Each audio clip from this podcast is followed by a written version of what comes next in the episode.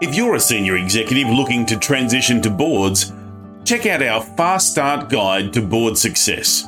In this short guide, we'll answer all of your questions about landing a paid board role and we'll share some of the rookie errors executives make when trying to climb the board ladder.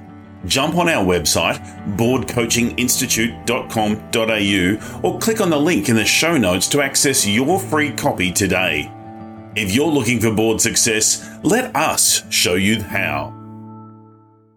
Generally, we want to do the very best we can in the time available to us, but it's a complete hallucination for us to believe that even as eight or 10 well intentioned, hopefully skilled, constructive directors, that we can stay on top of things. We simply cannot. It's a hallucination.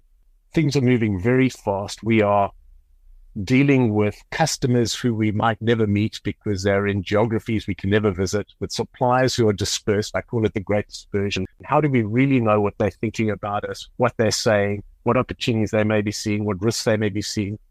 We've got dispersed capital, a very, very different world to the world in which boards were designed. Hi, I'm Sally Parish, Amazon best-selling author of The Essential Field Guide for Company Directors and founder of the Board Coaching Institute. I've been in, on, and around boards for over 20 years. And if you, like me, are passionate about the boardroom, then this podcast is for you. And I'd love you to join me on this mission to decode board success. What is it that sets some non executive directors apart from the rest? How can you enhance your leadership skills so you can be highly effective in the boardroom? And what will it take to make board success a reality for you? I hope you enjoy these episodes as much as I love making them and that they unlock the secrets for you to gain a competitive advantage and have massive impact and influence in your board roles. Let's get started.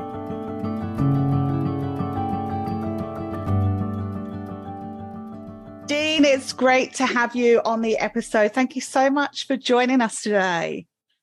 Lovely to be here, Sally. Thanks for inviting me. Let's start. You've got a very impressive, impressive resume here. Tell us a bit about yourself and what you're doing right now. Thank you for the compliment. I'm a portfolio career person at this stage of my life. Most of my background is on LinkedIn, and that's interesting, but not necessarily always relevant to what one's doing in the moment and how one sees oneself. So I've got three buckets. I still do strategic advisory work. There's a lot to unpack there, but we won't worry about it now. And that includes transformation advisory and M&A. So there's the consulting bucket. There is a teaching bucket. And I teach on two MBA programs, one over here in Australia and Sydney and one overseas. I teach various courses, including corporate strategy, enterprise governance, and a few others. And so that's all in the second bucket. And the third bucket is board advisory and governance work. So I'm on a board of a large for profit, have been for many, many years. It's been a passion project. And I'm on a couple of advisory boards, one of which I chair. So that's the portfolio mix. Brilliant. I love the spread that you've got there portfolio career, you know, I'm showing my age when I say this, but do you remember when if you had a gap on your CV, it meant that you were unemployable, right? But now we're free to move around and be between things and take pauses and try different things. So I love the ways of working now. And that's probably very much the attraction of board careers, right? In that you can have that really stimulating, challenging, influential leadership role but not have to work 70, 80 hours a week in order to be effective at it. But to say that board meetings are, you know, one or two hours a month, that I mean, that's absolutely challenging. What are you noticing about how board meetings are kind of evolving and the challenges that they're under right now? Wonderful question. I'll, I'll try and unpack it. So let's start with the pressures that boards are under, perhaps. And I think you're aware of the collaborative research I did with EY into board governance of the future. Now, these observations don't apply to all boards, obviously, Sally. So some may see some of these pressures, others may not. But I think this will contextualize some of the pressures they're under. And there'll be no surprises, I think, to your listeners. In no particular sequence, we're living in what everybody calls a VUCA world, volatile, uncertain, complex, and ambiguous. And that means that the board has to pedal harder to really stay on top of things. Now we can unpack what does on top of things mean, but maybe let's get back to that. So we're in this world where things are far less predictable. Events come at you sometimes incredibly fast, particularly in the world of social media. As a director, assume that just because it's a weak signal doesn't mean it isn't going to happen. Or just because there's a little spot fire in the bush out there doesn't mean it's not going to be a full fire front yeah. very fast, etc. And you think uh, about some of the boards that got blindsided. And so these things happen and unfold very, very fast. So there's that VUCA. Then there's the volumetric issue, just the volume of data that's out there. And so that's a processing and capacity issue, which goes to the heart of can you do this job in two days a week? There's obviously a bigger question, which is in that volumetric question, what is the data that's really salient, that's important? What are the insights the board really needs to receive? So there's a distillation process that executives and others need to help boards with. But there's still a volumetric issue. So I'm well aware from my research that there are boards that have 600 page risk committee reports or finance committee reports. And that's even before you get to the main board pack. Now, you could say that's a failure of the COSEC or the executive to write in a concise way. But still, there's a volumetric issue. So that's the second thing for boards. The third thing is just the agenda is bigger than it ever was. And so we have all sorts of topics that are getting added.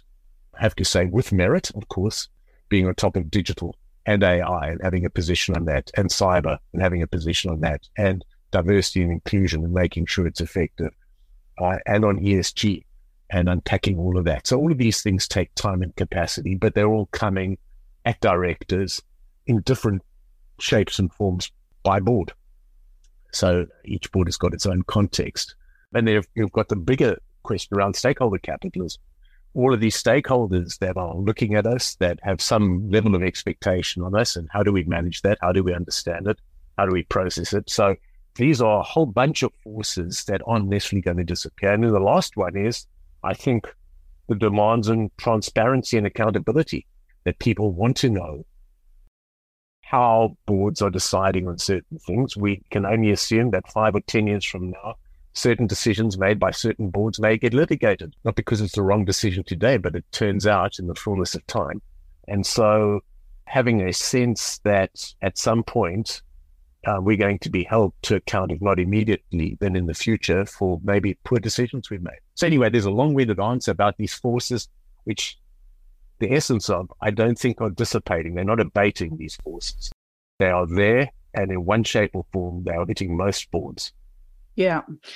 I just want to reference that report that you've mentioned there. That's the Board of the Future summary report that you published in conjunction with Ernest Young. And I am going to drop a link to that in the show notes for anybody who wants to download that. And I strongly suggest that you do because it's some really great information into not just where we are now, but what needs to change, right? And I think that's what we're seeing, Dean. We're, we're kind of in this cycle at the moment where a board gets something wrong. That then becomes legislation, right? Boards must not get this thing wrong anymore. That becomes a responsibility on the director. Right. The director takes on that additional responsibility, which means now they want more oversight, more information on that. But there's nothing that's kind of changing the cause of the problem. Because what we've done now is overburden that director with more information so that they're more likely now to drop the ball on the next thing right? So we're just kind of fueling this problem that we have by adding more and more and more information to the board packs. I know that we're seeing things like the gender pay gap for example. That's going to become something that needs to be reported at board level. Now, what are the boards supposed to do with this information? You know, what's the purpose? What's the intent? Well, the problem is that we have this horrendous gender pay gap in our corporations. So the legislation should be more aimed at the companies and what they're doing, but instead it's falling on the directors to have the awareness and kind of shame them, if you like, into doing the right thing. So, how do we stop this? Like, how do we stop the board packs getting bigger and bigger and bigger, and the responsibilities and the liabilities on the directors getting more and more onerous. Because I'm hearing directors saying, the juice ain't worth the squeeze. Do you know? There's just so much falling on them now. What's your thoughts around that? Well, I've got a whole lot of thoughts, and it's a wonderful example. And you think about other compliance obligations, scope two, scope three emissions reporting, et cetera, et cetera, yeah. which sooner or later boards are going to be accountable for. So the weight of expectations and the compliance demands, as you say, are just ramping up. So if I step back from all of this, I think there are four possible positions that a board could take. Because if you continue this to its logical conclusion, something's going to break, right? Absolutely. Directors have to go full time, or the regulators have to step back and say, this is just too much of a burden. You know, something's going to break. Or more importantly, what will break is that boards drop the pass because they don't report, and then there's a whole set of penalties. So anyway, what are the options really? Well, one is you can say, as directors, we've just got to double down, right? We've got to just try harder, pedal faster, yeah, you know, etc., cetera, et cetera. It's a bit like the frog in the pot, right? Just sort of manfully plow on and hope it will be okay. This too shall pass. And I don't think it is going to pass, right? No. So that's kind of one scenario. Second one is you say, well, a lot of the stuff doesn't apply to us, and we're going to just develop a case to say we don't need to do this, and we would rather explain and comply. I suppose that's the second option, and wh- whether the consequence. The third one is you say, well, actually, we're spending so much time in compliance that we can't actually do our stewardship stuff. We can't do the strategy stuff. We can't do the board foresight type roles and activities. Yeah. And we just have to just do what we can at a minimum.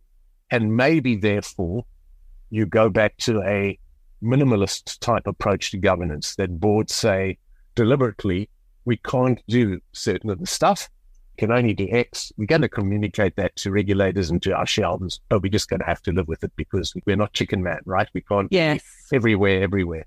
You know, the whole chicken man cartoon stuff uh, you, you, know, the ubiquitous all seeing, all knowing board just is a hallucination. So maybe there's a, a movement to a de minimis kind of position or minimalist governance position. Maybe it's back to the future. Or I suppose the fourth option, I'm just sort of thinking aloud here. Sadly, the fourth option is we say we have to do the stuff that's legitimate or we're too scared not to or whatever it is. So actually, we've now got to find models, mechanisms and ways to deal with this expansionist agenda. And how do we deal with that? You know, how do we fundamentally redesign our board operating models, the structures, the processes, the skills, the mechanisms to allow for this very expansive set of demands by regulators, by society, by other stakeholders to do our I, very best. And so I love that question, yeah. I'm not hearing anybody ask that question, right? Nobody's asking, how do we redesign what we do? How do we do this stuff more effectively? If we look at essential director update from the AICD running every year, right? What's the yes, update? Yes. Updates on, you know, the latest developments in governance, regulations, yes. directorship. So just here's some more shit to land on your plate, right? And now you go figure out how to deal with it. And like you say, you know, double down or ignore it or you know take the consequences. They're not strategies right? They're kind of up there with wishing waiting and hoping. And if yeah. we go back to the the very raw essence of why does the board exist right? why is the board there? What's the legislation around? What's this fiduciary duty all about? It's to create value for the shareholders right? Or the owners of that business to create value. That's the essence of the business so that's either through creating opportunities, solving problems, mitigating risks. They're the top three, right? But if you can't do that because you're so bogged down in the compliance, the board's not effective, right? And we we talk about board effectiveness, and there's so many different parts of that that comes in. Like you know how good are we at recording our minutes? How good are we at listening to each other in the border none of that is going to solve this problem right? And it's glaringly obvious to you to me and that is that at board level we have this massive technological gap my info security guys go mad when I say it's a tech gap. That you know they say bigger than that. It's, it's information security. But if we look at this massive, massive skills gap, which is around effectively using IT in today's world, so whether that's protection of data, whether that's yes. cybersecurity, whether that's artificial intelligence, you know, whatever that pot is, there's this huge void at board level in that skill set right? And we're saying we need that on boards because boards have got to be better at protecting data. But actually, we need that on boards for the sake of boards and board governance, right? What could a board do if we could put somebody with that skill set on the board that could approach governance in a different way? I mean, you've got some great ideas around this. What are some of the solutions that are out there for anybody that was looking at how are we going to do this differently? How are we going to be more effective? Let me start with the second part, and then I'll certainly get into some mechanisms that may work again for certain boards in certain circumstances. So I think your assertion is absolutely spot on, and that is if you just unpack the expectation around not just cyber, but digital transformation, AI powered transformation, etc. As a sweeping generalization, I think most boards will be saying to the executive teams, "What are you doing about this? What are you doing about this? And um, how are you going to respond and give us a position paper and share with us your strategies, etc. Now, of course, then the extent to which the board can credibly contribute to that debate is, I think, at the essence of what you're saying. I'll come back to that. I think what bothers me is not just the skills issues, because to expect a bunch of ex CEOs ex CFOs, ex audit partners, ex corporate lawyers, smart as they may be, but to expect them to be au courant on, on the technology options, choices, pitfalls, to expect them to reflect properly on that is it's just not going to happen in an effective yeah. way. And even if you've got the one technology guru on the board, what is it that he or she really is a technology guru of? They may yes. be an ex CTO or an ex CIO, and they may have put in a SAP system and transformed with that. And maybe they've got some experience of a data warehouse or data analytics tools. But, you know, this is such a huge terrain, Sally. You've got to unpack. So when people say we need to be digitally rich, what are you talking about? Yeah. Are you talking about uh, machine learning? Are you talking about data and analytics? Are you talking about robotics? Are you talking about virtual reality? What aspect of digitally literate are you talking about? That's really relevant here. So you've got to unpack that box. So I've got two concerns. One is that people, I don't think, properly unpack that box. And secondly, that there's somehow, it seems to me, a perspective that this applies to the enterprise, but not to the board what do I mean by that? So you would expect that the CEO and his or her team are thinking about ways to embrace relevant parts of digital and AI to transform the business, and they do so well. And well, if you go back to the original assertion I made that the weight of demands on board members are ever increasing, these are part timers. They may be very smart, capable men and women, well intentioned, but they're still part timers and they can't know everything, right? So you then said, well, so you should really say to yourself, well, this isn't just a question of how the enterprise adopts AI or digital. How's the board going to do it? How does the board, for example, work with the CEO and his or her team to say, let's start making real time decision making in the board, not data that went into a board pack six weeks ago, right? Yeah. But how do we use real time data effectively? Number one, with a date stamp, with the traceability you need to support the decisions you made. But how do we use that? How do we use AI, for example, to reduce our reading load? For example, if we've got, I'm just making this up, but you know, we've got a 500 page audit committee report being prepared, most of whom would be ex audit partners or, you know, something yeah. similar to that instead of checking through and saying, you know, there is an arithmetic error on page 497, or you didn't quite apply the right standard, or there's a footnote here, etc. How could you get AI to vet what's gone into that? You know, could you find an AI system that actually processes all the data, all the management accounts, all the reports and says, here's the 10 important insights. Now, all of it has to be vetted. You need to know how the algorithm works so that you can depend on it, but that's not a big stretch to find a standard. So that the audit committee can spend four hours actually talking about so what? What do we do about this gap in our working capital? What do we do about this pending cliff that we're going to walk into regarding an inadequacy of capex or something. You know, that's the real conversation. And of course, not having spent three, four days before that audit committee meeting reading the 600 pages, you know, I hope yes. you'll find something. It's all done. Now, people will start raising their arms saying, yes, but, you know, there's an obligation the directors to have read the stuff that's prepared for them. Well, you know, maybe the law needs to catch up with some realities at some point. So let's have that conversation about how, how AI can help boards act and behave in different ways. So the human in the loop actually yes. be effective. So anyway, I want to get off my soapbox on that, but I think that's a more salient conversation perhaps to be had by the board itself about what are we going to do fundamentally to make ourselves more impactful. Yeah.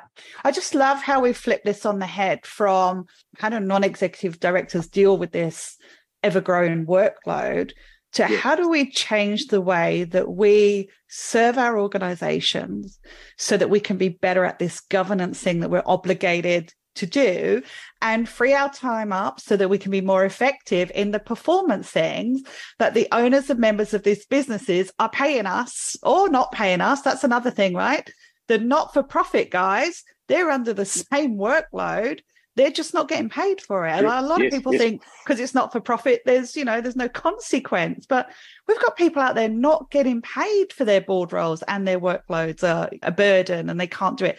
That means people are going to stop volunteering. Right, we're going to lose our voluntary directorship base in this country, which is just so critical to all of the charities and all of the yeah. projects and communities that are out there. So something needs to give.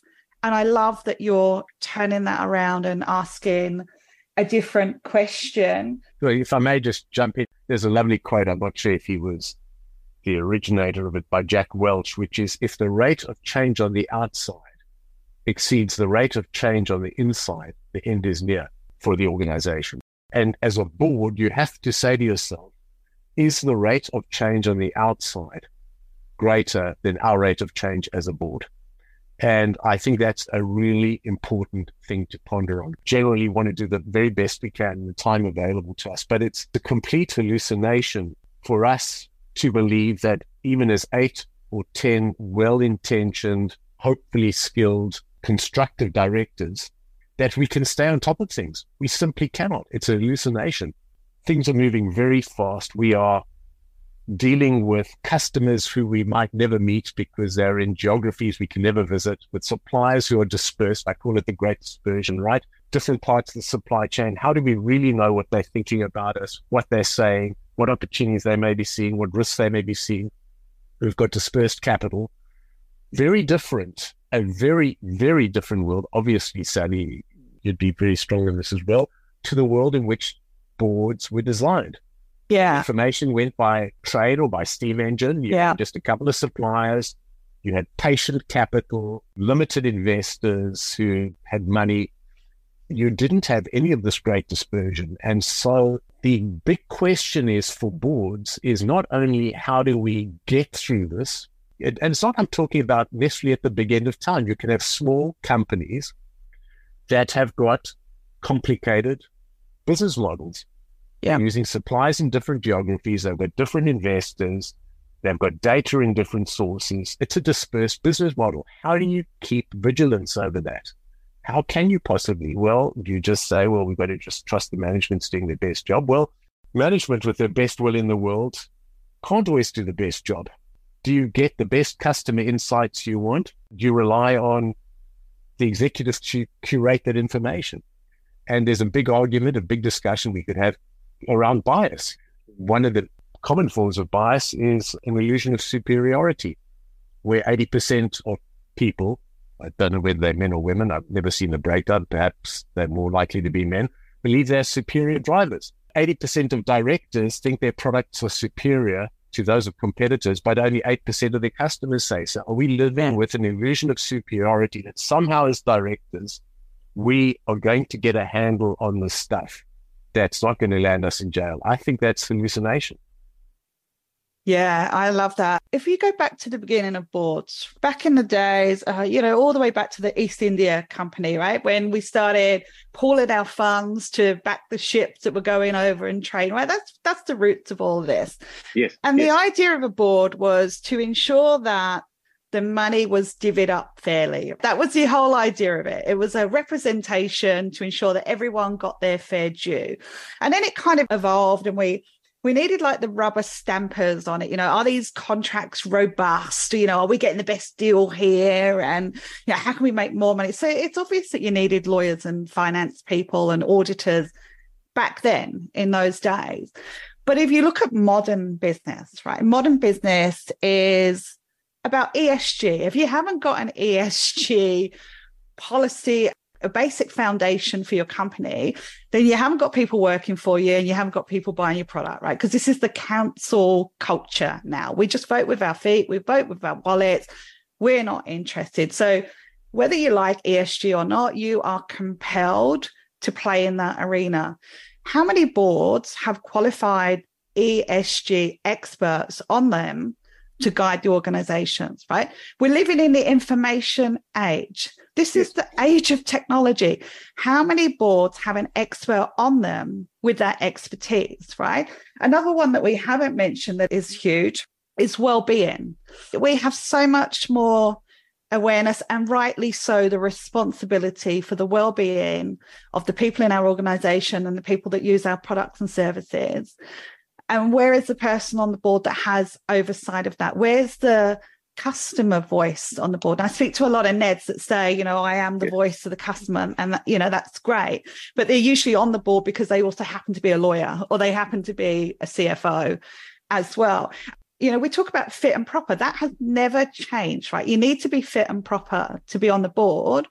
But what we haven't done is challenge that definition of what fit and proper is because under the legislation it you're over 18 you haven't been disqualified you know you're not bankrupt. So it's basically a lot of negatives right? You haven't done this you haven't done that. But i think we just need to expand on what does fit and proper really look like in order to serve modern day businesses today. And i think if you could bring that expertise on the board. And we are seeing this. You know, I'm getting a lot of success with clients from these backgrounds yes. getting onto board. But that's the key, I think, to start the change that we want to see. Yes, yes. Oh, look, that's a lovely sort of thread to pull on, Sally. And I think the deeper un- uh, understanding of, well, in the in the proper part, how do we really know that you are on your game?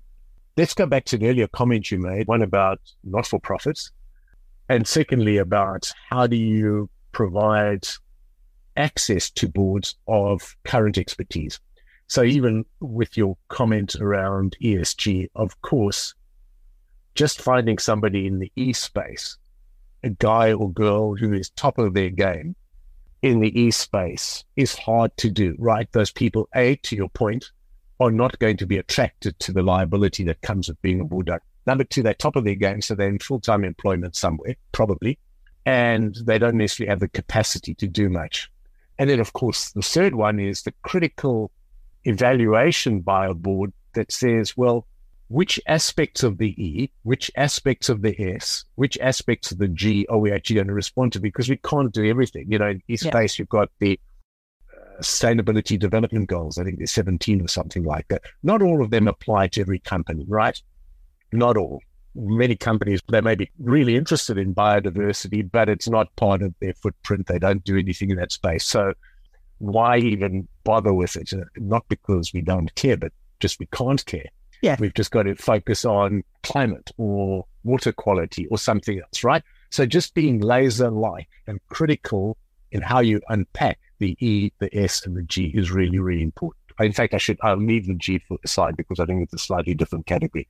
So, firstly, there's a challenge for board. Secondly, where do we find these men and women? How do we tackle it? Right. So, assuming you've done your unpacking, just like you need to do unpacking of what is digital, why is there a inclination to say we need these people on the board? Yes, you need somebody or somebodies on the board who are critical thinkers, very effective listeners, and have got wisdom. But where's the win-win where the board needs access to that expertise, but most people don't necessarily want to bring the liability? You've got to think about different models. Yeah. You've got to think about advisory boards of some kind or, or other. You have to think about teams that you can tap into and not just pay a large amount of money to a big name environmental specialist or climate change person, but actually teams that you can tap into. What about your internal teams? What about creating, for example, shadow boards for your high talent individuals? What about for the not for profits, putting the word out that says, we don't want you on our board and we probably don't think you need to be on the board in the nicest possible way. But if you know a lot about climate change and you're passionate in about mental health or about drug addiction or whatever the topic is, we've got a wonderful way for you to contribute. And guess what? We only need two hours of your time a month or Yeah. whatever it is. And there's not amounts of reading. You can just rock up and we'll ask you questions or whatever it is. What about those? And the, um, what I'm saying isn't particularly insightful or incredibly creative, but you know, why do boards say, well, we need to find these people and we can't find them, or we make do with somebody who says, you know, he or she knows a lot about the E part of ESG, but actually they're dated. They're, you know, they've passed the years by date, or in fact, their domain knowledge is too specific. They're biodiversity specialists, but actually we need a water specialist or whatever. I'm just making it up. So, Yeah. But you know what yeah. I'm saying? yeah. It's always this, what I've spoken about in my writing, but also the board of the future research is we've kind of got a closed model of governance, right?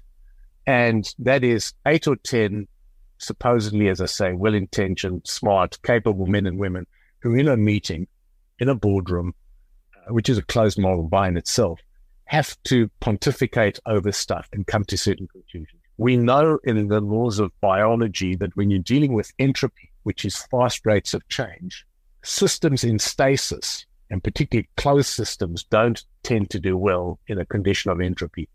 And so, how do we go for an open board system where we've got these nodules or nodes of specialists? There's the specialist in just the climate change, there's a specialist just in cyber. They're not on the board, they don't carry any liabilities, but they're there and accessible to us. And there may be a mix of outsiders, insiders. Why aren't we crowdsourcing some of this? Oh, I I'm love just that. asking the question from people who are current, who are passionate, who want to contribute. Maybe they get paid, maybe they don't, but there is a vehicle, and I don't see enough of those vehicles for them.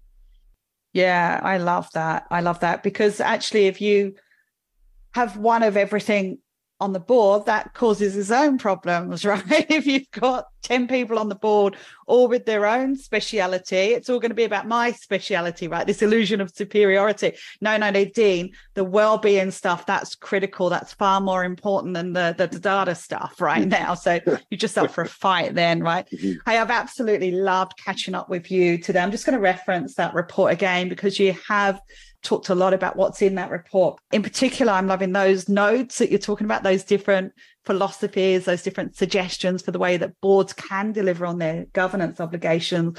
They're all in this report. It's free to download. It's the Board of the Future summary report, and we will put a link into the show notes today.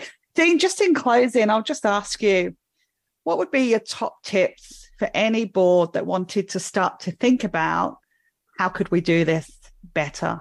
I'll answer in two quick ways, and hopefully they're quick. The one is we talk about ESG, and I said the governance is a separate case. So perhaps the first way that boards can approach this is to say, for the G of ESG, what is sustainable governance for us?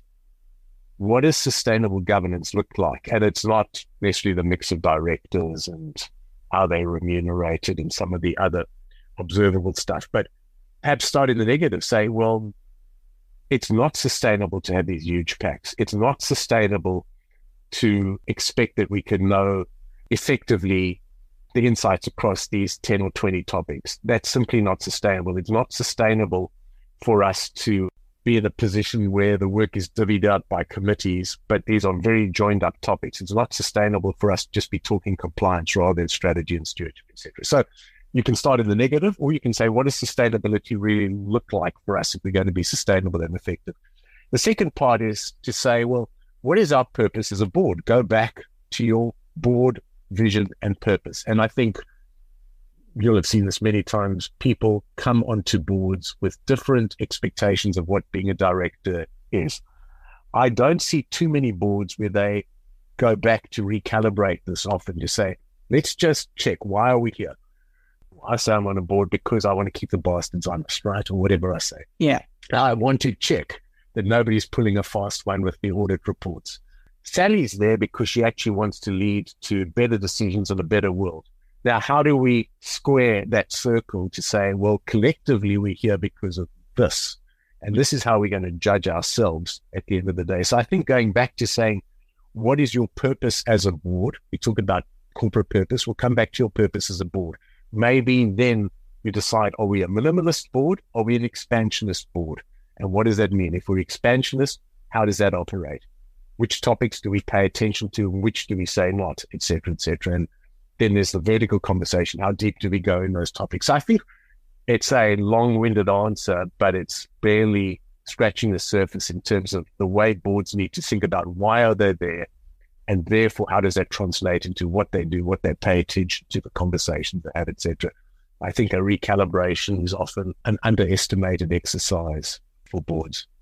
Yeah, I love that. And, you know, underpinning that for non executive directors to look within and think about what is my purpose? What's my value proposition? What do yes. I want to bring? And is this an environment where I can continue to do that? And then I think we would see less of this, you know, same people sticking on the board for decades. And, and I mean, there's a value in that for some organizations, yes. but yes. it does kind of clog up the opportunities for others coming in. Uh, so much to unpack there, Dean. Thank you so much for joining us today. I've really enjoyed that conversation, really thought provoking. Thank you so much for joining us. It was an absolute pleasure. Thank you, Sally.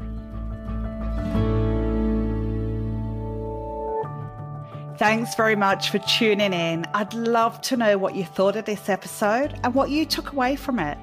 I'd also love to know what topics you're interested in hearing about in the future and which experts you think should be featured on this Board Success podcast.